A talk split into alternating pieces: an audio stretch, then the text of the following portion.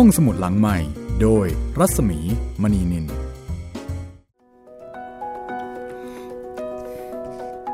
ตอนรับคุณผู้ฟังเข้าสู่รายการห้องสมุดหลังไม้นะคะ กลับมาพบกันเช่นเคยค่ะ สวัสดีค่ะคุณจิตเรนสวัสดีครับพี่หมีค่ะพบกับเราสองคนนะคะดิฉันรัศมีมณีนิน แล้วก็คุณจิตรินเมฆเหลืองค่ะ ดูแลคุณอยู่ที่นี่ห้องสมุดหลังไม้นะคะ ครับ วันนี้ตอนที่ 19 ค่ะ ของหนังสือเป่ากงชุด 4 ชีวิตเป่าบุญจินนะคะ ซึ่งเราได้ตามติด มาเกือบเกือบ20 ตอนละอาตอนที่ 19 จากการเรียบเรียงของการจนาคพันธ์นะคะ จัดพิมพ์โดยสำนักพิมพ์สร้างสรรค์บุ๊กค่ะ ครับผม คุณจิตรินทวนความเดิมสักนิดหนึ่งดีไหมคะ กับได้ตอนที่เลยครับแล้ว เหมือนประมาณว่าเป็นตอนต่อจากตอนก่อนหน้านี้อีกทีหนึ่ง คือนาเหมือนประมาณว่าในยุคสมัยนี้ช่วงนี้มี ดาวอักแชร์ครับพี่อืมหือลงมาเกิดเป็นลูกสาวของคุณนางท่านหนึ่งอืมคือพังหวน ใช่ครับผม แล้วทีนี้ท่านเปาของเราก็รู้รู้เรื่องก็เลยแสดงว่าท่านเป่าเนี่ยก็มีความรู้ในเรื่องของโหราศาสตร์ด้วยนะครับผมสามารถที่จะเอ่ออ่านทำนายทายทัก อ่านทรายหรือว่าอ่านอ่านแบบดวงสัญดาวลักษณ์อะไรต่ออะไรต่างๆ พวกเนี้ยได้ใช่ เพียงแต่ว่าอาจจะคำนวณไม่ได้ก็เลยต้องไปให้ อีกคนหนึ่งที่เป็นเหมือฮั่นกกกูฮั่นกกกูอ่าเป็นคนจับยามสามตาเป็นคนคำนวณ เรื่องก็ดำเนินมาเรื่อยๆประมาณว่าพอเอ่อชินชินหูหยินใช่ไหมพี่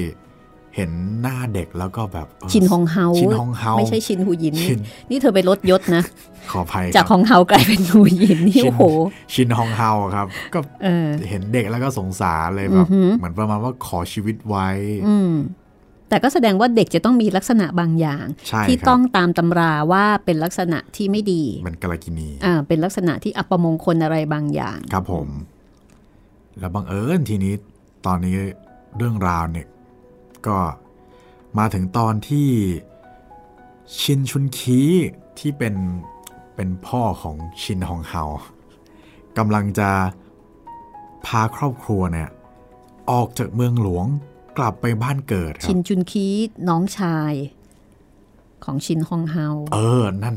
ตายแล้วจำสลับคุณกันผู้ฟังมั่วเลยคะได้โปรดอภัยให้กับพวกเราด้วยค่ะ ตอนนี้นะคะชินชุนคีเต็มไปด้วยชื่อต่างชินชุนคีๆเป็นน้องชาย เป็นน้องจอมชายหวน ชินซีมุ้ยนี่เป็นเอพ่ออ ชินซีมวยตายละตายละ แต่พ่อก็ไปด้วยนะ ครับผมอะไปด้วยกัน ก็ไปกันทั้งครอบครัว เดินทางไปที่เมืองโอกกวงเพื่อที่จะไปเส้นไหว้ศพปู่ย่า ซึ่งก็คือพ่อของชินซีมุ้ยนั่นแหละครับ ตอนเนี้ยอยู่ระหว่างการเดินทางนะคะ ทีนี้ประเด็นก็คือในระหว่างการเดินทางเนี่ยค่ะ มันจะเกิดอะไรขึ้นบ้าง เพราะว่าสมัยก่อนนู้นนะคะ การเดินทางโอ้โหมันมันคือความเสี่ยง มันไม่ได้สบายเหมือนสมัยนี้ อะไรก็เกิดขึ้นได้ครับนะคะแล้วก็เรื่องเนี่ยก็มักจะชอบมาเกิดไอตอนเดินทางนี่แหละ มันเกิดตอนไหนก็ไม่เกิด มาเกิดตอนเดินทางครับ มีโอกาสให้เกิดเยอะอะถ้างั้นเดี๋ยววันนี้นะคะ มาติดตามกันว่าในระหว่างการเดินทางนั้นจะเกิดเหตุการณ์อะไรขึ้นบ้าง จะเป็นตายร้ายดีอย่างไร เดี๋ยววันนี้จะได้รู้กันนะคะ กับตอนที่ 19 ของชีวิตเป่าวุนจินค่ะในระหว่างการเดินทางนั้น บุญลอกกุล ปีศาจใหญ่ พอรู้ว่าชินซีมุ้ย ถึงกำหนดสิ้นอายุ คือชะตาถึงคาดนั่นเอง ก็เลยให้ปีศาจตันลิ้วลบ มาคอยจับจินซีมุ้ย อยู่ที่ที่ฝังศพ ริมศาลเจ้าร้าง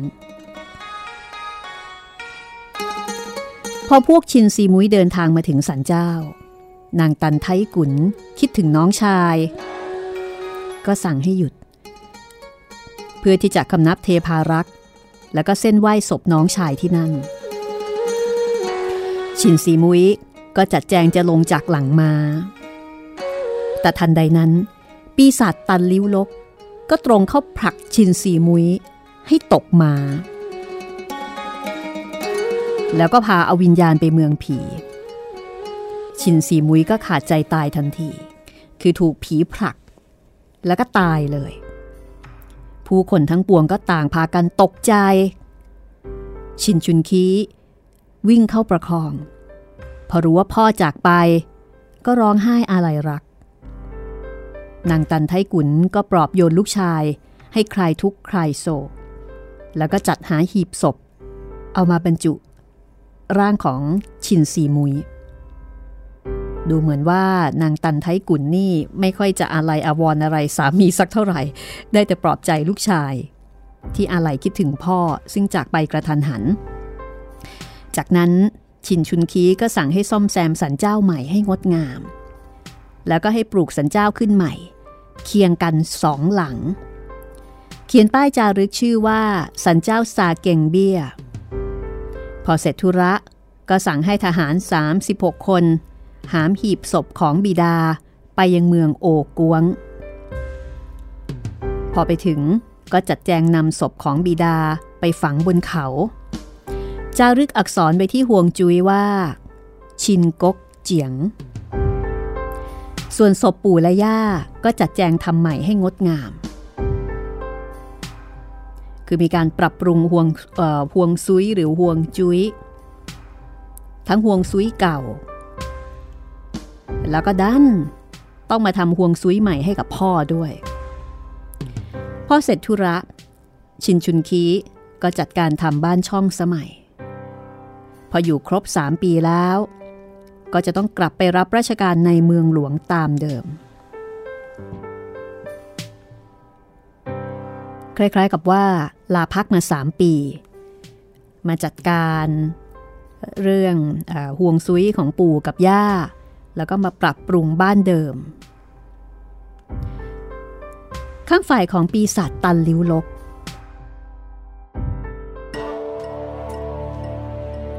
เมื่อจับวิญญาณของชินซีมุยได้ ก็พาไปยังเมืองผี พาไปหาบุญลอกกุล บุญลอกกุล เป็นคล้ายๆกับ คือเป็นใหญ่ในเมืองผี มีอำนาจสูงสุด บุญลอกกุลเห็นชินซีมุย ก็โกรธ สั่งให้พวกบูซูหน้าม้าหน้ากระบือ จับตัวชินซีมุยคว่ำแล้วก็เคี่ยนเสีย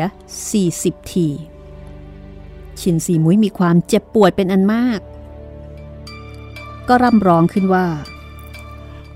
อ๋อเมื่อตอนข้าพเจ้าอยู่เมืองมนุษย์ ก็ได้หาสร้างคำทำบาปอย่างไรไม่ เหตุใด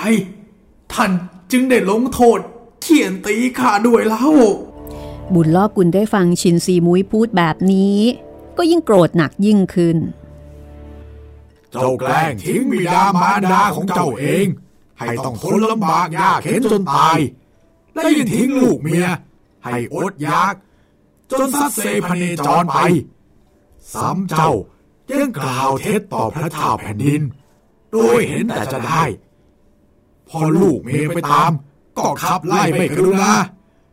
ซ้ำยังใช้เหตุเอเชยไปฆ่าลูกเมียอีก แบบนี้ เจ้ายังจะเถียงอีกเหรอ ว่าไม่มีความผิดนะฮะนี่คือสาเหตุนะคะ ที่ว่าทำไมบุญลอกกุลเนี่ย แค่เห็นหน้าชินซีมุยก็โกรธแล้ว เพราะว่าชินซีมุยยังไม่เคยได้รับโทษใด ๆเลย พอกล่าวจบก็ให้บูซู ตีด้วยพรองเหล็กอีก 40 ที แล้วก็จับไปขังรวมเอาไว้กับซึงคีชื้อเองอึ้งซิว แล้วก็เล่าอินเหลง แล้วก็ให้เชือดเนื้อวันละ 20 ครั้ง รอให้เป่าบุญจิ้นลงมา จึงจะชำระต่อภายหลัง โอ้โหขณะตายจากไปแล้ว ยังหนีไม่พ้นเป่าบุญจิ้นเลย ในขณะนั้นกลับไปที่ชินฮองเฮาชินฮองเฮา ทรงคันครบกำหนด ก็ประสูติพระราชโอรสนะคะ ขันทีก็รีบมากราบทูลให้ฮ่องเต้ทรงทราบข่าวดี ในเวลานั้นพระเจ้าสองเอ่งจงกำลังเสด็จออกว่าราชการ พอขุนนางทราบว่าฮองเฮาประสูติพระราชบุตร ก็ยินดียิ่งนัก แต่ปาบุญจิ้นคิดว่า ราชบุตรประสูติในเวลาประชุมข้าราชการเช่นนี้ เป็นลาง น่ากลัวว่าจะต้องพลัดพรากจากพระนครตั้งแต่ยังทรงพระเยาว์คือเหมือนกับว่ามีตำรับตำราเขียนเอาไว้ ว่าถ้าประสูติในช่วงเวลานี้เนี่ยจะต้องเจอเจอกับเหตุการณ์แบบนี้ แต่เปาบุญจิ้นก็ไม่ได้บอกกล่าวให้ใครรู้ ได้แต่เก็บเอาไว้คนเดียวเป็นความกังวล พระเจ้าซองเองจงฮ่องเต้ พอทราบว่าชินฮองเฮาประสูติ พระราชโอรสก็รีบเสด็จไปยังตำหนักเจียวเอี้ยงเก่ง พอทอดพระเนตรเห็นราชบุตรบรรทมอยู่ในถาดทองคำก็ปลื้มพระทัยยิ่งหนัก ทรงยกถาดไปยังโต๊ะบูชา กระทำคำนับเทพพยาดาฟ้าดิน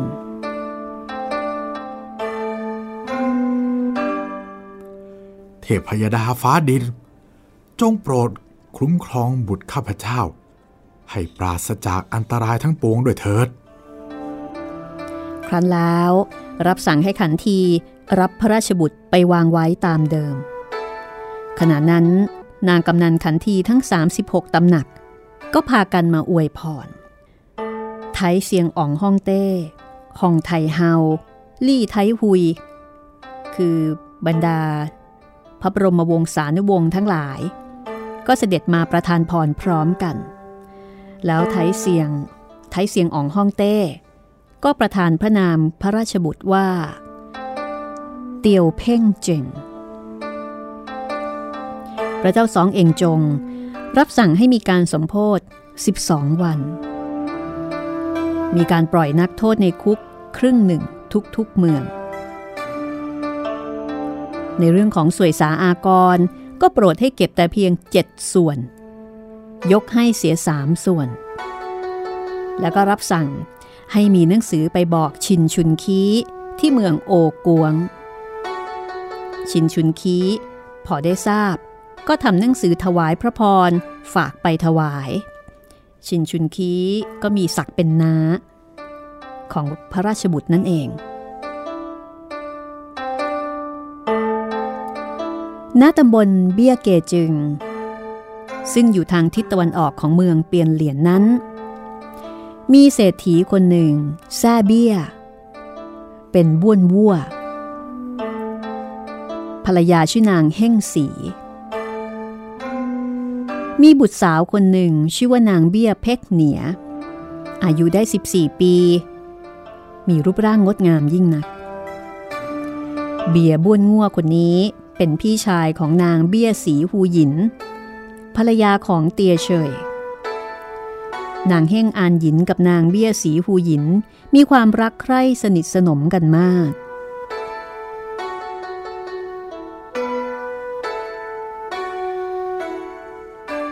อยู่มาวันหนึ่ง นางเฮ่งอันหยิน ภรรยาของเบี้ยบ้วนง่วก็ล้มเจ็บลง เบี้ยบ้วนวัวก็หาหมอมารักษาพยาบาลเป็นอันดี ส่วนนางเบี้ยเพกเหนียบุตรสาวก็คอยปฏิบัติดูแลมารดาอยู่ไม่ห่าง แต่ยิ่งนานวันอาการก็ไม่ทุเลากลับสุดหนักลง นางเฮงอันหยินก็รู้ตัว ว่าเจ็บครั้งนี้น่าจะไม่รอด ก็บอกให้สามีไปเชิญนางเบี้ยสีหูหยินมา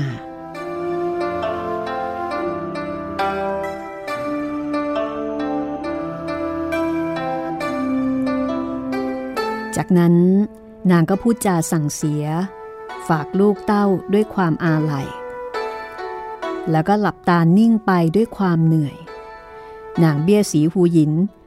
ก็รับปากทุกประการในสิ่งที่นางขอร้อง แล้วก็พูดจาเตือนสติต่างๆ ในขณะที่นางเบี้ยสีหูหยินพูดอยู่นั้น นางเฮ่งอานหยินก็ได้สิ้นใจไปเสียแล้ว นางเบี้ยเพกเนียเห็นมารดานิ่งไป ก็ไปคลำดู พอเห็นสิ้นใจไปแล้ว ก็ร้องไห้อะไรมารดา จนแน่นิ่งไป คนทั้งหลายจึงได้ทราบว่า นางเฮ่งอานหยินได้จากไปแล้ว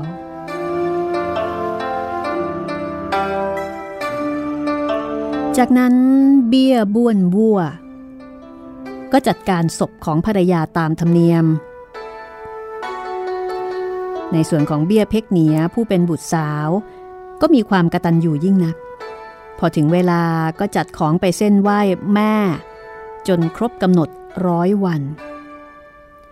จากนั้นก็อุตส่าห์ฝึกฝนวิชาเย็บปักถักร้อยแล้วก็เล่าเรียนหนังสือให้ดียิ่งขึ้น แล้วก็คอยปฏิบัติบิดาเป็นอันดี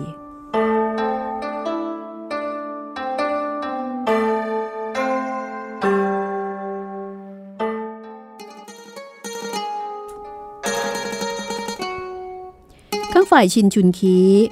เมื่อกลับมาอยู่บ้านเดิม นางตันม้าผู้เป็นยายก็ถึงแก่กรรม นางตันไทกุลกับชินชุนคีก็จัดการศพตามธรรมเนียม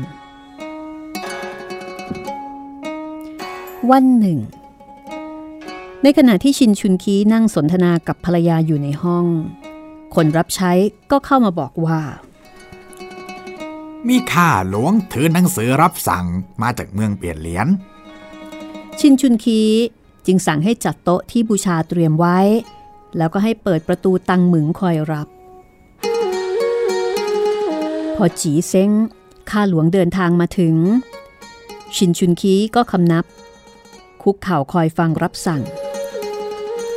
จีเซ้งอ่านหนังสือรับสั่ง มีใจความว่า พระเจ้าแผ่นดิน เร่งรัดให้ชินชุนคี รีบกลับไปยังเมืองหลวง วันรุ่งขึ้น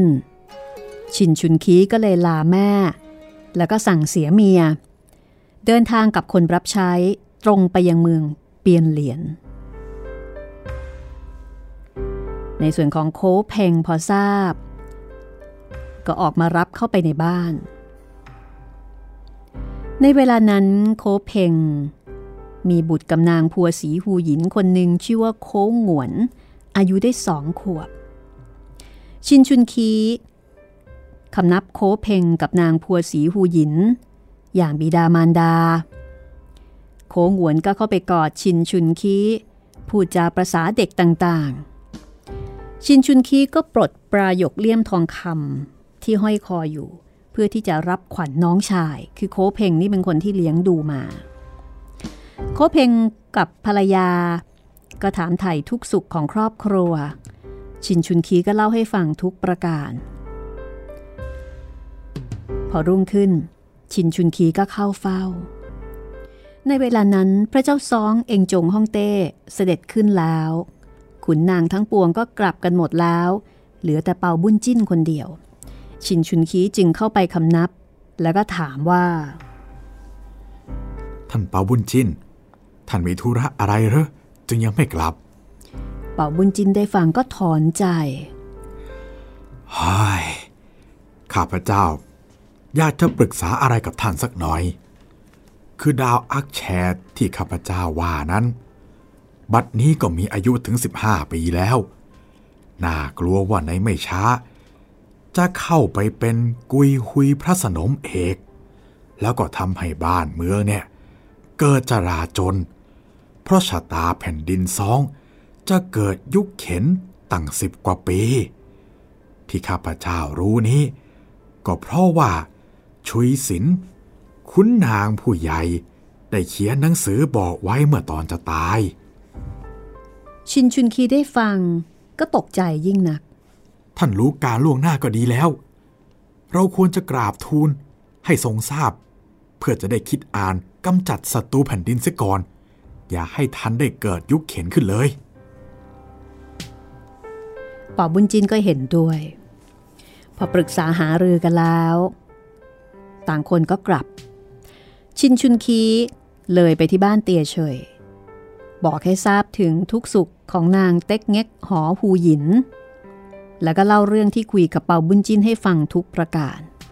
เตียเฉยก็มีความวิตก พอสนทนาปราศัยกันพอสมควรแล้ว ชินชุนคีก็ลากกลับ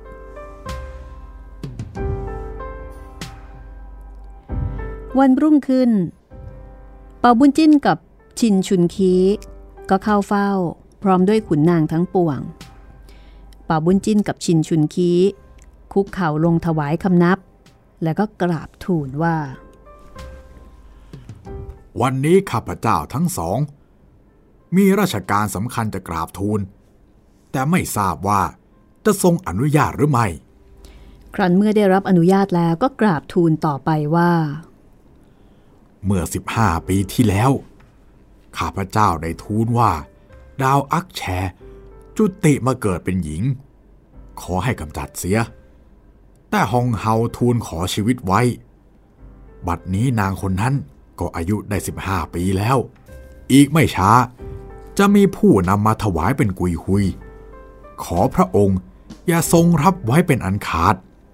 ชินชุนคีก็กราบทูลต่อไปว่า อันกุยหุยในแผ่นดินซองนั้น ได้ล้างผลาญขุนนางตรงฉินมาหลายแผ่นดินแล้ว ขอพระองค์ทรงเชื่อฟังท่านสินแสเถิด พระเจ้าสองเองจงได้ทรงฟังก็สะดุ้งพระไทย รับสั่งกับเป่าบุญจินว่า ท่านเปาบุญจินจงวางใจเถิด เราจะเชื่อฟังคำท่านทุกอย่าง เป่าบุญจินกับชินชุนคีได้ฟังดังนั้นก็ยินดี ถวายคำนับกลับมานั่งอยู่ตามตำแหน่งตะพังหวน พอฟังเป่าบุญจินกับชินชุนคีทูลดังนั้นก็ขัดเคือง เพราะว่าพังหวนนั้นตั้งใจจะถวายลูกสาวให้เป็นกุยหุยอยู่พอดี แต่ว่าโดนเป่าบุญจินกับชินชุนคีเนี่ย สกัดดาวรุ่งซะก่อน ครั้นพระเจ้าซองเองจงฮ่องเต้เสด็จไปยังตำหนักเจี้ยวเอียงเก่ง ก็ส่งเล่าเรื่องที่เป่าบุญจิ้นทูลขอให้ชินฮองเฮาฟังทุกประการ ชินฮองเฮาได้ฟังก็ตกพระทยัยคุกเข่าลงถวายคำนับกราบทูลว่าฟาบาท พระองค์ควรจะเชื่อถ้อยคำเป่าบุญจิ้น เพราะว่าเป่าบุญจิ้นนั้นเป็นขุนนางตรงฉิน ได้ตั้งใจทำนุบำรุงบ้านเมืองมาถึงสามแผ่นดินแล้วเจ้าจงนอนใจเถิด เราไม่ใช่คนมากมากในทางสตรีหรอก ถ้าเราเป็นคนลุ่มหลงในทางนี้ เราก็มีกุยคุยเส้นนาแล้วเหรอ เราคิดอยู่เสมอ ว่าอยากจะให้เพ่งเจงลูกของเรา เติบโตไวๆ จะได้ขึ้นครอบครองราชสมบัติเสียให้สิ้นห่วง พอชินฮองเฮาได้ฟังฮ่องเต้ตรัสแบบนี้ก็เบาพระทยัย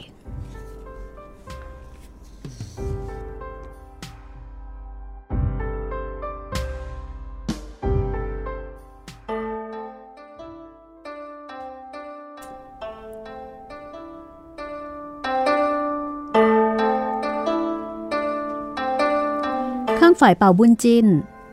พอกลับมาถึงบ้าน เห็นภรรยาหน้าตาไม่สบาย ก็เลยถามว่า เอ๊ะ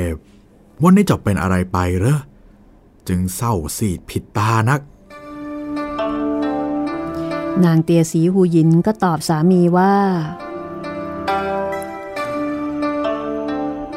ข้าไม่ได้เจ็บไข้อะไรหรอก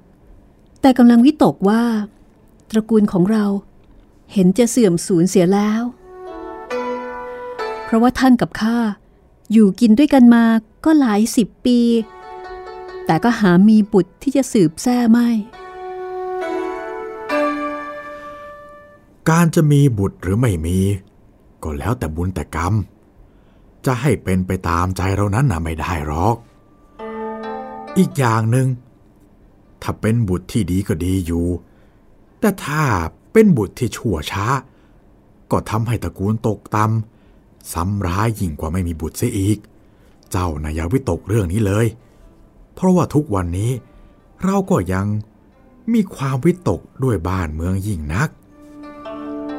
โดยดาวอักแชได้ลงมาเกิด ตอนนี้ก็มีอายุได้ 15 ปีแล้ว ยังไม่รู้ว่าต่อไปบ้านเมืองเนี่ย จะเกิดยุคเข็นประการใด ท่านพี่ถ้าท่านอยากรู้เหตุการณ์ข้างหน้า จงเข้าส่งวิญญาณ แล้วก็ไปถามอิมอ๋องดูเถิดป่าบุญจินเห็นชอบกับคำแนะนำของนางเตียสีหูหยินผู้เป็นภรรยา พอตกค่ำก็จัดแจงตั้งโต๊ะบูชาในที่แจ้ง จุดธูปเทียนอธิษฐาน เสร็จแล้วก็เอนตัวลงนอนอยู่ข้างที่บูชา ด้วยอำนาจความสัตย์สุจริตของเปาบุญจินจึงร้อนขึ้นไปถึงเง็กเสียนฮ่องเต้ เง็กเสียนฮ่องเต้ส่งพิจารณาดูก็รู้เรื่องตลอด รับสั่งให้เสียนทงนำวิญญาณของเปาบุญจินไปหาอิมอ๋องในเมืองผี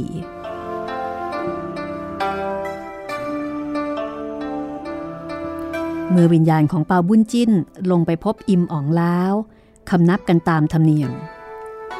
อิมอ๋องก็กล่าวว่า ท่านไปอยู่เมืองมนุษย์ ก็พอสมแก่กาลแล้ว จงมารับตำแหน่งแทนข้าพเจ้าเถอะ เครื่องยศและตราตั้งข้าพเจ้าก็เตรียมไว้พร้อมคอยท่าอยู่แล้วเปาบุญจิ้นได้ฟังเช่นนั้นก็ตกใจ ข้าพเจ้าเป็นแต่เพียงขุนนาง เปรียบดังกา หรือจะอาจเอื้อม ไปเทียบเทียมกับท่านผู้เป็นเจ้า ซึ่งเปรียบเหมือนหงส์ท่านอย่าทอมตัวไปเลย ท่านเป็นผู้มีความดีความชอบในเมืองมนุษย์มากมายนัก กุศลจึงส่งให้ท่านมาเป็นเจ้าในเมืองผีกำหนดวันพรุ่งนี้ เป็นวันที่ท่านจะต้องลงมารับตำแหน่ง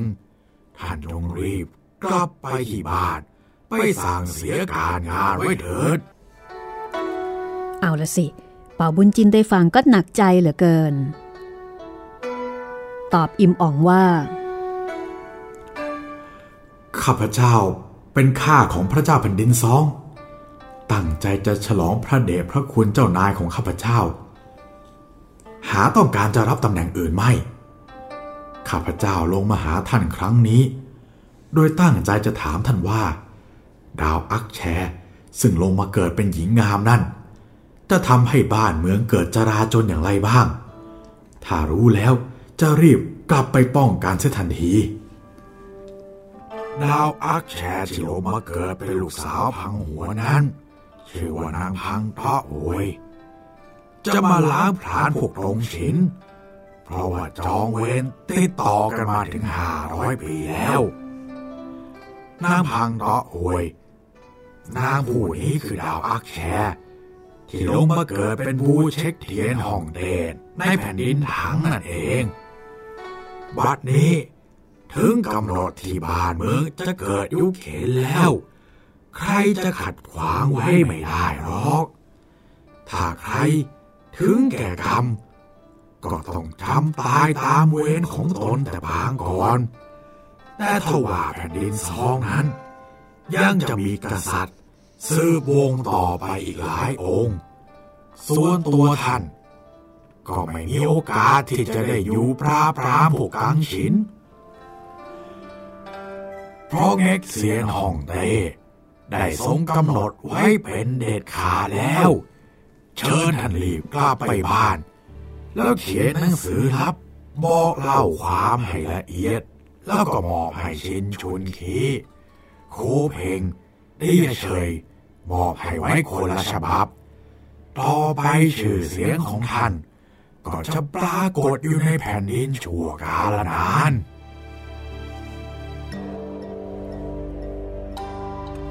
เรื่องราวจะเป็นอย่างไรต่อไปนะคะ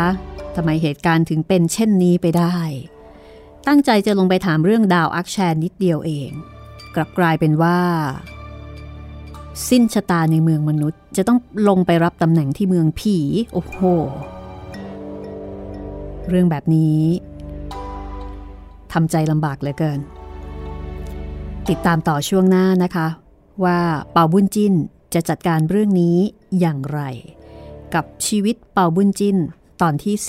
19 เรียบเรียงโดยการชนะคพันจัดพิมพ์โดยสำนักพิมพ์สร้างสรรค์บุ๊กส์ค่ะ ห้องสมุดหลังใหม่ โดยรัศมีมณีนิน มาถึงช่วงที่2นะคะ ชีวิตเป่าบุญจินค่ะ ครับผม ก่อนที่จะไปฟังเรื่องราวต่อนะคะ เราก็ประชาสัมพันธ์เกี่ยวกับเรื่องของกิจกรรมค่ะ อยากจะชวนนะคะ ถ้าไม่ดูเป็นการรบกวนจะชวนให้คุณเนี่ยส่งคลิปอ่านหนังสือมา แลกเปลี่ยนกันนึกว่าจะชวนมารักกันซะแล้วเออจริง ๆ ชวนให้มารักกันนะคะ รักกันผ่านเรื่องราวที่คุณประทับใจนะคะ เพราะว่าจริง ๆ เนี่ยอืมแต่ละคนก็น่าจะมีหนังสือหรือว่ามีเรื่องที่ชอบ ที่อยู่ในความทรงจำที่อ่านแล้วรู้สึกดี ที่อ่านแล้วรู้สึกว่าอยากจะบอกให้คนอื่นเนี่ยได้อ่านด้วย มันต้องมีอะต้องมีครับผมค่ะจะมากจะน้อยก็มีนะคะ บางทีนี่อาจจะมีมากกว่าหนึ่งเล่มด้วยซ้ครับำนะผคะมเพราะฉะนั้นก็อยากจะชวนเชิญนะคะ ให้คุณคัดเลือกอาข้อความจากหนังสือหรือว่าจากเรื่องราวที่คุณประทับใจ แล้วก็บันทึกเสียงค่ะครับทำเป็นคลิปเสียง แล้วก็ส่งมาที่รายการห้องสมุดหลังใหม่นะคะ เพื่อที่ว่าเราเนี่ยจะได้นำเอามาเปิดเพื่อที่จะเผยแพร่ แลกเปลี่ยนกัน โดยคลิปที่ได้ออกอากาศ เราจะมีของที่ระลึกนะคะ จากไทย PBS มอบให้ แล้วเดี๋ยวจะจัดส่งให้เลยค่ะ กติกาก็ง่าย ๆมากเลยนะคะว่าเอ่อการบันทึกคลิปเสียงนี้เนี่ยขอให้ความยาว ไม่เกิน 5 นาทีนะคะ เพราะถ้าเกิดมากกว่านั้นไฟล์มันจะใหญ่ครับผมมันจะส่งลำบาก ใช่ ขอให้ไม่เกิน 5 นาที แล้วก็อ่า จากนั้นเนี่ยให้ส่งมาที่ inbox นะคะของเพจรัศมีมณีนินนะคะครับเพจรัศมีมณีนินก็ inbox ส่งมา แล้วก็นอกจากนั้นเอ่อถ่ายรูปใช่ไหมคุณจิตริน ใช่ครับ ถ่ายรูปอ่ากับหนังสือ ใช่คนตัวผู้อ่านกับหนังสือครับ ค่ะ หนังสือเล่มที่เล่าเนี่ยค่ะ ครับผม แล้วก็อาจจะบอกเหตุผลมานิดนึง ว่ามีความรักความหลังความประทับใจอะไรกับหนังสือเล่มนี้ทำไมถึงเลือกหนังสือเล่มนี้ ครับผมทำไมถึงเลือกข้อความนั้นๆครับนะคะแต่ก็บอกว่าไม่เกิน 5 นาทีบางคนส่งมา 10 วินี่ครับ ไม่ไหวนะครับ ขอให้พอประมาณครับผมสิบวินั่นแค่หายใจก็หมดแล้วนะ อ่านอ่านได้ไปนี่นับถือเลย อ่านได้ประโยคเดียวมั้งพี่ ก็ประมาณนั้นนะคะครัลบองลองชิมลางกันก่อน อันนี้ก็เป็นกิจกรรมที่คุณผู้ฟังเนี่ยได้แนะนำเข้ามานะคะ แล้วเราก็รู้สึกว่าเออน่าจะเป็นวิธีที่ทำให้เราได้รู้จักหนังสือดีๆ มากขึ้น หนังสือซึ่งเป็นที่ชื่นชอบเป็นที่ประทับใจนะคะของแต่ละคนซึ่งก็ไม่เหมือนกัน อย่างเนี้ยเราจะได้รู้จักหนังสือหลายเล่มแล้วก็หลากหลายมากขึ้นนะคะ ครับผม แล้วเราจะเอามาเปิดในรายการห้องสมุดหลังใหม่เป็นช่วงพิเศษค่ะครับเพราะฉะนั้นก็ประกาศเอาไว้หน้าที่นี้นะคะ รีบๆ ส่งมาได้เลย แล้วเดี๋ยวเราจะมีของที่ระลึกจากไทย PBS มอบให้ด้วย ครับผมขณะเดียวกันนะคะ ในส่วนของรายการห้องสมุดหลังใหม่ ก็ยังคงทำหน้าที่ให้บริการกับคุณหลายแพลตฟอร์มเหมือนเดิมค่ะ เหมือนเดิมครับผมทั้งทางเว็บไซต์ครับ www.thaipbspodcast.com ทางแอปพลิเคชันไทย PBS Podcast แอปพลิเคชันแอปพลิเคชัน podcast อื่นนะครับ จะไปไหน ลิ้นพันกันลิ้นนะคจะรับไปไหน แอปพลิเคชัน podcast อื่น ๆ นะครับ ไม่ว่าจะเป็น Spotify Podbean Apple Podcast แล้วก็ Google Podcast นะครับ แล้วก็ทาง YouTube ครับผม YouTube Channel ไทย PBS Podcast ครับอ่ามาตอบจดหมายกันสักนิดนึงนะคะ นี่บางทีบางอันเนี่ยก็ไม่แน่ใจนะเอ๊ะอันนี้ตอบไปหรือยังนะเอ่อ คุณสมบูรณ์นะคะ คุณสมบูรณ์บอกว่า ครับผม วันนี้ได้ฟังพอดแคสต์ห้องสมุดหลังใหม่ ครับ อยากให้เอาหนังสือหลายชีวิตของท่านอาจารย์คึกฤทธิ์มาอ่านบ้างครับ อ๋อ หนังสือชื่อหลายชีวิตใช่ไหมครับ ค่ะ ผมว่ามีข้อคิดดีๆ ในทุกๆชีวิตของหนังสือ แต่ทีนี้ห้องสมุดหลังใหม่เนี่ยเคยนำมาอ่านแล้วนะคะ หลายชีวิตค่ะ อืมเอ่อ ดิฉันเองไม่แน่ใจนะคะว่าตอนนี้เนี่ยยังอยู่ในเว็บไซต์หรือเปล่า เพราะว่านานมากละหลายปีมาละอืมถ้าถ้าในเว็บไซต์ตอนนี้น่าจะยังไม่มีครับ อืมมีหน้าคุณสมบูรณ์ถึงได้บอกว่า หาย้อนกลับไปถึงปี 2016 แต่ไม่เจอครับ ครับผมเดี๋ยอัวนนี้หาใน Apple Podcast ครับเดี๋ยวหาฟังผมได้จากที่ไหนบ้าง ผมจะลองไปรื้อดูนะครับพี่ อือหือหลายชีวิตนะคะ ครับ ก็ดิฉันก็เลยแนะนำคุณสมบูรณ์นะคะ ให้เข้ามาที่สาขาใหญ่ของเรานะคะครับผมมาที่ www.thaipbspodcast.com อ๋อ ใช่ครับ พอพูดถึงช่องทางการรับฟังเพิ่งจะนึกออกครับพี่ ว่าช่วงนี้ครับเอ่อทาง Google Podcast กับ Apple Podcast จะไม่มีรายการห้องสมุดหลังใหม่นะครับตอนนี้ จะมี ตั้งแต่ตอนเปาบุญจินเป็นต้นไปแค่นั้นครับอืมเหรอคเพราะว่าเออพอเป็ดีนเพว่าราะเหตุใด เป็นเพราะว่าเอ่อต้องอธิบายอย่างนี้ครับพี่ ใน Google Podcast กับ Apple Podcast เนี่ย ที่เขาดึงไปลงเนะครับ มันเป็นเอ่อตัวรายการที่เป็นตอนออกอากาศสดครับ มันจะมีพวกเพลง พวกอะไรพวกนี้ที่อาจจะผิดลิขสิทธิ์ ตอนนี้พอดีว่ารายการอื่นของเราเนี่ยโดนมีปัญหาเรื่องนี้ไปก็เลย ตอนนี้ก็เลยป้องกันไว้ก่อนครับผมอืมตอนนี้ก็ฟังทาง Spotify กับเว็บไซต์ไปก่อนนะครับ ตอนนี้มีอ๋อแล้วก็ YouTube ครับมี 3 ช่องทาง ค่ะ ครับผม เพราะว่าที่ผ่านมาบางทีเรามีการอ่าใส่เพลง เพื่อประกอบบรรยากาศ ครับผม ในช่วงกลางๆบ้างอะไรบ้างนะคะครับเพราะว่าห้องสมุดหลังไม้นี่ก็ทำมานานหลายปีตั้งแต่ในช่วงที่เรื่องของลิขสิทธิ์เนี่ยยังไม่ค่อย เข้มงวดมากเหมือนกับตอนนี้ ซึ่งตอนนั้นเนี่ยเราก็มีการใช้เพลงนู้นเพลงนี้ก็เป็นเรื่องปกติในยุคนั้น แต่ว่าครับผมพอมาปัจจุบันพอมีการบังคับใช้แล้วเนี่ยเออก็ก็เป็นประเด็นขึ้นมา เป็นเรื่องที่ระบบมันก็ไม่ยอม ใช่ครับพี่ก็เดี๋ยวตอนนี้ไม่ต้องเป็นห่วงครับ ผมกำลังค่อย ๆ แก้ไขไปทีละเรื่องทีละเรื่องอยู่ครับก็คือนำเพลงออกนั่นแหละครับพี่อืมเดี๋ยวค่ะเดี๋ยวว่าจะทยอยทยอย ทำให้ครบทุกตอนนะครับครับผมก็แจ้งไว้ให้ทราบกันครับผมตามนี้ก่อนนะคะครับผมค่ะ แต่ว่าในเว็บไซต์ของเราเนี่ยโอเค เดี๋ยวให้คุณจิตรินไปค้นมาก่อน ได้ครับ แล้วก็ถ้าจะพูดคุยทักทายไถ่ถาม หรือว่าเสนอเรื่องที่อยากจะให้เล่า ก็มาได้ 3 ช่องทางนะคะ ครับผมทางแฟนเพจ Facebook ไทย PBS Podcast นะครับ ค่ะ หรือไม่ก็มาที่เพจรัศมีมณีนินนะคะ หรือไม่ก็ถ้าใครสะดวกฟังทาง YouTube นะครับ มีหลายคนสะดวกฟังทาง YouTube ก็แน่ทิ้งคอมเมนต์ไว้เลย ทิ้งคอมเมนต์ไว้ใต้คลิปได้เลยครับ ผมอ่านทุกคอมเมนต์แน่นอนครับผม ขอบคุณเอาไว้ณที่นี้ด้วยนะคะ ครับ เอาล่ะทีนี้เดี๋ยวเราไปต่อกันเลยนะคะ มาลุ้นกันค่ะ ว่าเปาบุ้นจิ้นจะว่ายังไง โอ้โห อยู่ดีไม่ว่าดีนะคะ ลงไปเมืองผีจะไปถามเรื่องเดียวเอง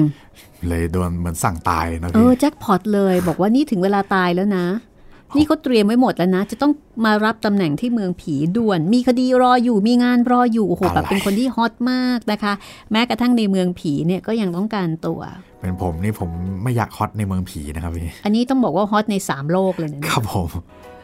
อะถ้างั้นเราไปฟังกันเลยนะคะว่าเปาบุญจิ้น ซึ่งตอนนี้กำลังกลุ้มใจมากเลยนะคะ ตั้งตัวไม่ทันค่ะ จะจัดการอย่างไรกับคำสั่งของอิมอองที่บอกว่ามาเลยมาเลยนี่รีบกลับไปสั่งเสีย แล้วเดี๋ยวรีบกลับมานะ มีตำแหน่งรออยู่พวกเครื่องยศอะไรต่ออะไรต่างๆ เตรียมพร้อมหมดแล้ว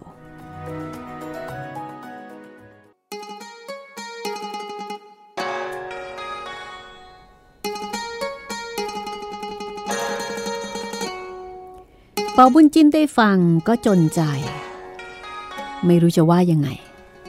ก็ลาอิ่มอองกลับ เสียนเท้งก็นำวิญญาณของเปาบุญจิ้นมาส่งถึงบ้าน พอเปาบุญจิ้นตื่นขึ้นมา ก็นึกถึงถ้อยคำของอิมอ๋อง รู้สึกใจหาย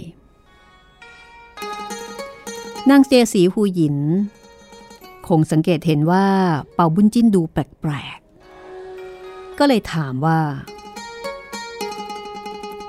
ท่านพี่ ท่านไปเมืองผีมา ได้ความว่าอย่างไรบ้าง แต่เปาบุญจิ้น ก็ไม่ยอมบอกความจริง เกรงว่าภรรยาจะรับไม่ได้ จะเสียใจ ก็ลุกเข้าไปในห้องหนังสือ เขียนจดหมายลับสามฉบับ ผนึกเรียบร้อยก็ใส่ไว้ในมือเสื้อ คือมือเสื้อเหมือนกับเป็นกระเป๋าอยู่ที่แขนเสื้อ ครั้นวันรุ่งขึ้น ก็เข้าไปเฝ้า พระเจ้าซองเองจง บังเอิญในเวลานั้นฮ่องเต้ยังไม่เสด็จออก เป่าบุญจิ้น ก็เลยเรียกชินชุนคีโคเพงเตียเฉยเข้ามาหา แล้วก็คิดถึงตัวเองว่า จะต้องจากไปแล้ว มีความเสียใจจนน้ำตาไหล โคเพงเห็นท่าทีแบบนั้น ก็สงสัยยิ่งนัก เอ้ท่านเปาบุญจิน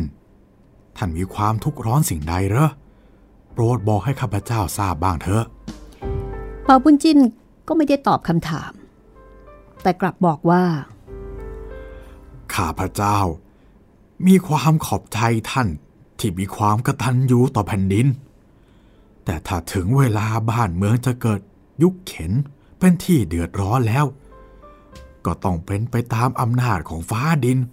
จะบัญญัติให้ ขอท่านจงเก็บหนังสือสำคัญของข้าพเจ้าไว้สำหรับตัวเถิด เมื่อถึงเวลาติดขัด จึงค่อยเปิดออกดู จากนั้นก็หยิบจดหมายออกจากมือเสื้อ ส่งให้กับชินชุนคีโคเพงและก็เตียเชยคนละฉบับ คนทั้งสาม พอเห็นเปาบุญจินมอบจดหมายให้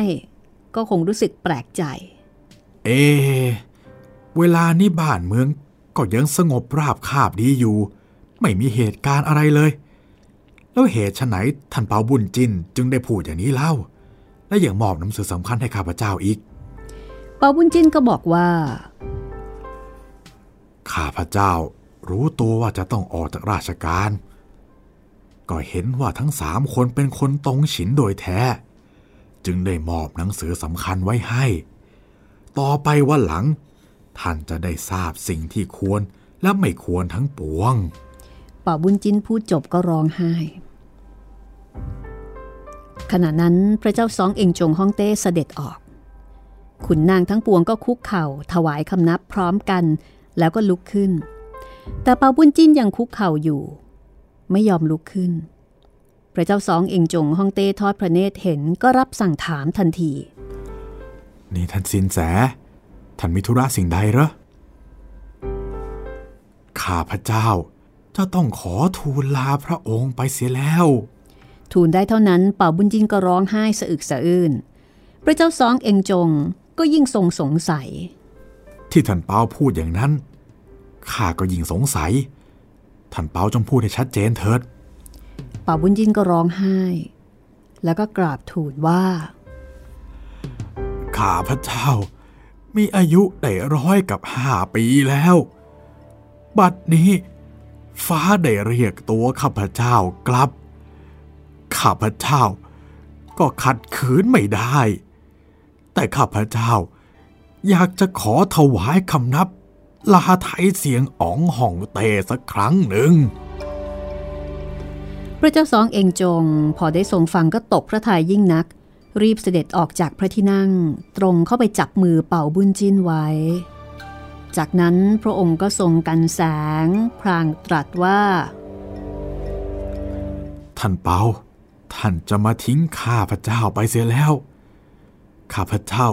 รู้สึกว้าวเหใจนัก เมื่อสิ้นท่านเสียแล้ว บ้านเมืองจะเป็นอย่างไรก็ไม่รู้เปาปุญจินก็กราบทูลฮ่องเต้ว่า จะมีคนผู้หนึ่งขึ้นมานั่งแทนแต่ว่าเปาบุญจินไม่สามารถจะกราบทูลให้ชัดกว่านี้ได้ เนื่องจากจะเป็นการขัดขืนฟ้าดิน แต่ขอให้พระองค์ทรงตั้งอยู่ในยุติธรรมเถิด พระเจ้าสองเองจงฮ่องเต้ก็เศร้าพระทัยยิ่งนัก เอาละ ไหนไหนแล้ว ท่านเปาก็จะจากข้าไป ขอให้ข้าคำนับท่านอย่างสิทธิ์กับอาจารย์สักครั้งหนึ่งเถิด รับสั่งแล้วก็ส่งคุกเข่าลงคำนับ เป่าบุญจินรีบเข้ายึดพระองค์ไว้ แล้วก็ทูลว่า ท่านจะคำนับข้าเช่นนี้ ผิดประเพณียิ่งนัก ในขณะนั้นขุนนางตรงฉินทั้งปวง ก็พากันร้องไห้กันเซ็งแซ่ไปทั่วทั้งท้องพระโรง ในขณะที่พวกขุนนางฝ่ายกังฉินกลับมีความยินดี แต่ก็ต้องเสแสร้งเช็ดน้ำตาพอเป็นกริยาทงเสียง อิวเข็ง ขันทีรู้ความก็ร้องไห้ รีบนำความไปกราบทูลไทเสียงอองฮ่องเต้ กับเล่าอ๋อง ซึ่งเป็นบิดาของเตียวขีโลหวยอ๋อง ทั้งสองพระองค์ทรงทราบก็ตกพระทยัยรีบเสด็จออกมาที่ท้องพระโรง พอเห็นหน้าเป่าบุญจิ้นก็ทรงกันแสงไทยเสียงอ๋องฮ่องเต้ถึงกับทรงรำพึงรำพันว่า ท่านกับเรา เคยได้รวมทุกข์ยากกันมาช้านาน บัดนี้ท่านจะมาทิ้งเราไปเสียแล้ว เมื่อสิ้นท่านไปเสียคนหนึ่ง ในตาของเรา ถึงจะมีอยู่ ก็เหมือนดังบอดไป บ้านเมืองจะเกิดความเดือดร้อนยิ่งนัก ไทยเสียงอ๋องฮ่องเต้ทรงรำพันต่างๆ แล้วก็ทรงกันแสงจนสิ้นสติ พระเจ้าสองเองจงกับขุนนางทั้งปวง ก็ตกใจ เข้าประคองพระองค์ไว้ แล้วก็แก้ไขจนฟื้นขึ้นมา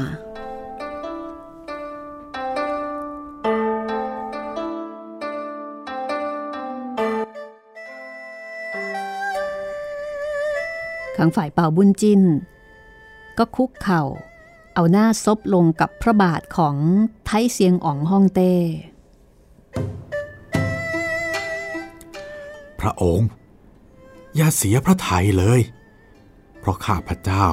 ก็มีอายุผิดธรรมดาอยู่แล้ว สิ้นท่านสิ้นแสไปสักคนหนึ่ง คนผ่านก็มีใจกำเริบ ข้าพเจ้าคิดว่า จะตายก่อนท่าน ก็หาสมความคิดไม่ รับสั่งได้เท่านั้นเล่าอ๋องก็ล้มสลบลง โลหวยอ๋องชินชุนคีเข้าประคองไว้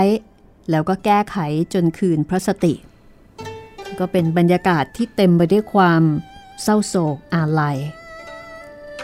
ฝ่ายฮองไทเฮาชินฮองเฮาหลีไทหุย และข้าราชการฝ่ายในทั้งปวง พอทราบเรื่องก็พากันร้องไห้อาลัยเป่าบุญจินทั่วไปทั้ง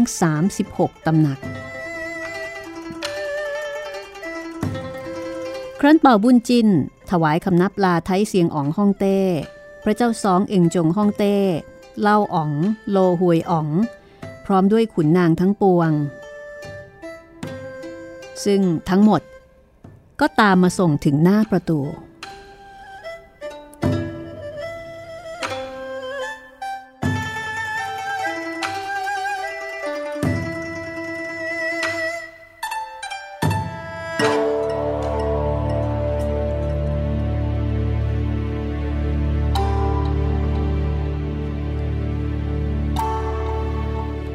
นใดนั้น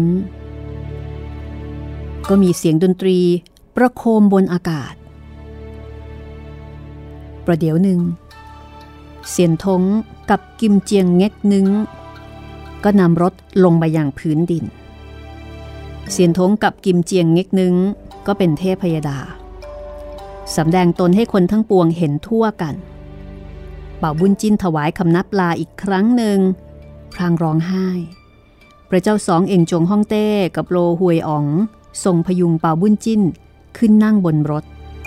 แล้วย่อพระองค์ลงคำนับ เสียนทงกับกิมเจียงเง็กนึงก็ค่อยๆ เคลื่อนรถ ลอยขึ้นบนอากาศ หายลับตาไป ประชาชนพลเมืองรู้เรื่อง ก็พากันวิ่งมาดู แล้วก็ร้องไห้กันแซ่ไปทั้งเมือง ตั้งแต่วันนั้นมา ไทเซียงอ๋องฮ่องเต้ ก็ทรงประชวนฮองไทเฮากับหลีไทฮุย ก็ประชวนลงอีก ชินฮองเฮาต้องเสด็จไปดูแลอยู่ทุกเวลา พระเจ้าสองเองจงฮ่องเต้ ก็เสด็จมาเยี่ยมประชวนทุกวัน ส่วนเล่าอ๋องครั้นกลับไปวัง พระโรคกำเริบขึ้น ก็สิ้นพระชนในคืนนั้นนั่นเอง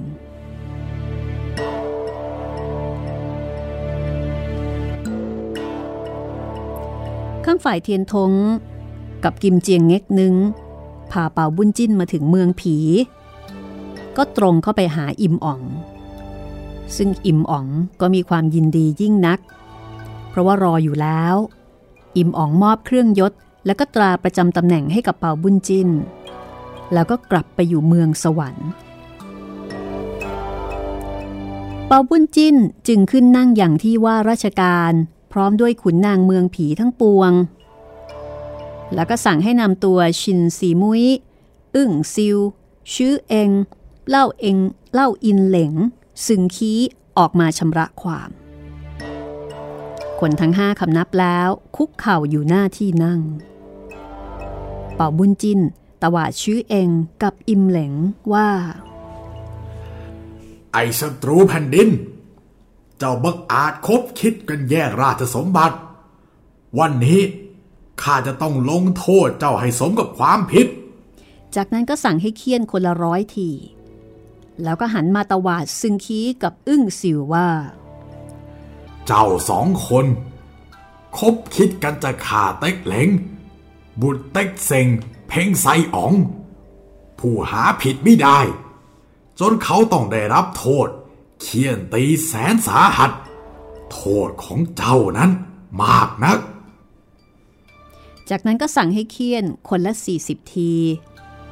คราวนี้มาถึงตาของชินซีมุย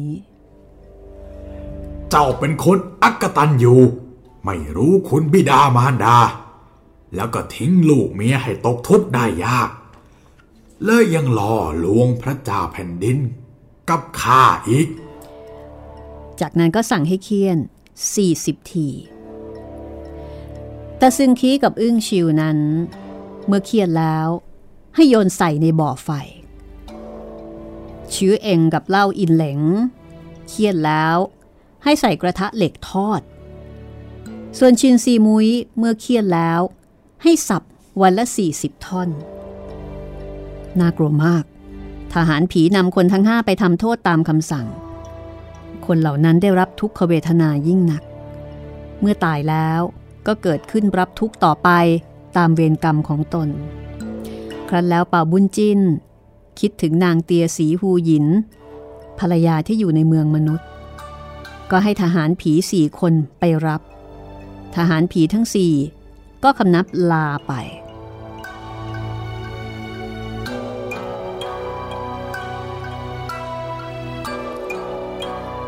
ข้างฝ่ายของนางเตียสีฮูหยินภรรยาของเปาบุญจินพอได้ทราบความที่เทพพยดานำเปาบุญจินไป ก็ร้องไห้คร่ำครวญไม่เป็นอันกินอันนอน แล้วก็ล้มเจ็บลง พอสามวันก็ตาย เตียเหลงเตียเฮาจัดแจงศพเรียบร้อย ก็เข้าไปกราบทูลให้ทรงทราบ พระเจ้าสองเองจงห้องแต้ มีพระไทยสงสารยิ่งนัก รับสั่งให้ขุนนางทั้งปวงไปคำนับศพ ให้เจ้าพนักงานจัดทำห่วงจุ้ยให้งดงาม จารึกชื่อว่าเปาไทไถ่แล้วให้เตียเหลงเตียเฮาไว้ทุกแทนลูก เพราะว่าทั้งคู่ไม่มีลูก แล้วก็มอบบ้านของเปาบุญจิ้น ให้กับเตียเหลงเตียเฮาซึ่งรับใช้เปาบุญจิ้นมานาน แล้วก็แต่งตั้งสองคนนี้ให้เป็นขุนนาง ฝ่ายวิญญาณของนางเตียสีหูหยิน เมื่อออกจากร่างแล้ว ทหารผีทั้งสี่ก็พาไปหาเป่าบุญจิน เป่าบุญจินกับนางเตียสีหูหยินก็เลยได้พบกันอีกครั้ง ซึ่งเมื่อได้พบกัน ต่างฝ่ายต่างก็ยินดียิ่งนัก ครั้นอยู่มา เป่าบุญจินคิดถึงชินชุนคีก็มีความสงสาร จึงทำเรื่องขึ้นกราบทูลเง็กเซียนฮ่องเต้ ขอให้ชินชุนคีมีบุตร เป็นผู้ที่มีสติปัญญาและฝีมือเข้มแข็ง เพื่อจะได้ทำการกู้แผ่นดินในภายภาคหน้า เง็กเซียนฮ่องเต้เห็นด้วยมีรับสั่งให้ดาวบุญบูชาทั้งสอง ลงไปเกิดในคันของนางเตียงเง็กปอหูหยิน เรื่องราวจะเป็นอย่างไรต่อไปนะคะ เราพักเอาไว้ตรงนี้ก่อนละกันค่ะ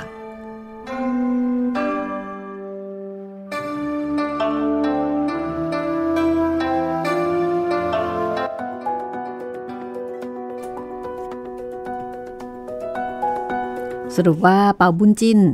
ก็ได้เจอเจอกับนางเตียสีฮูหยินนะคะ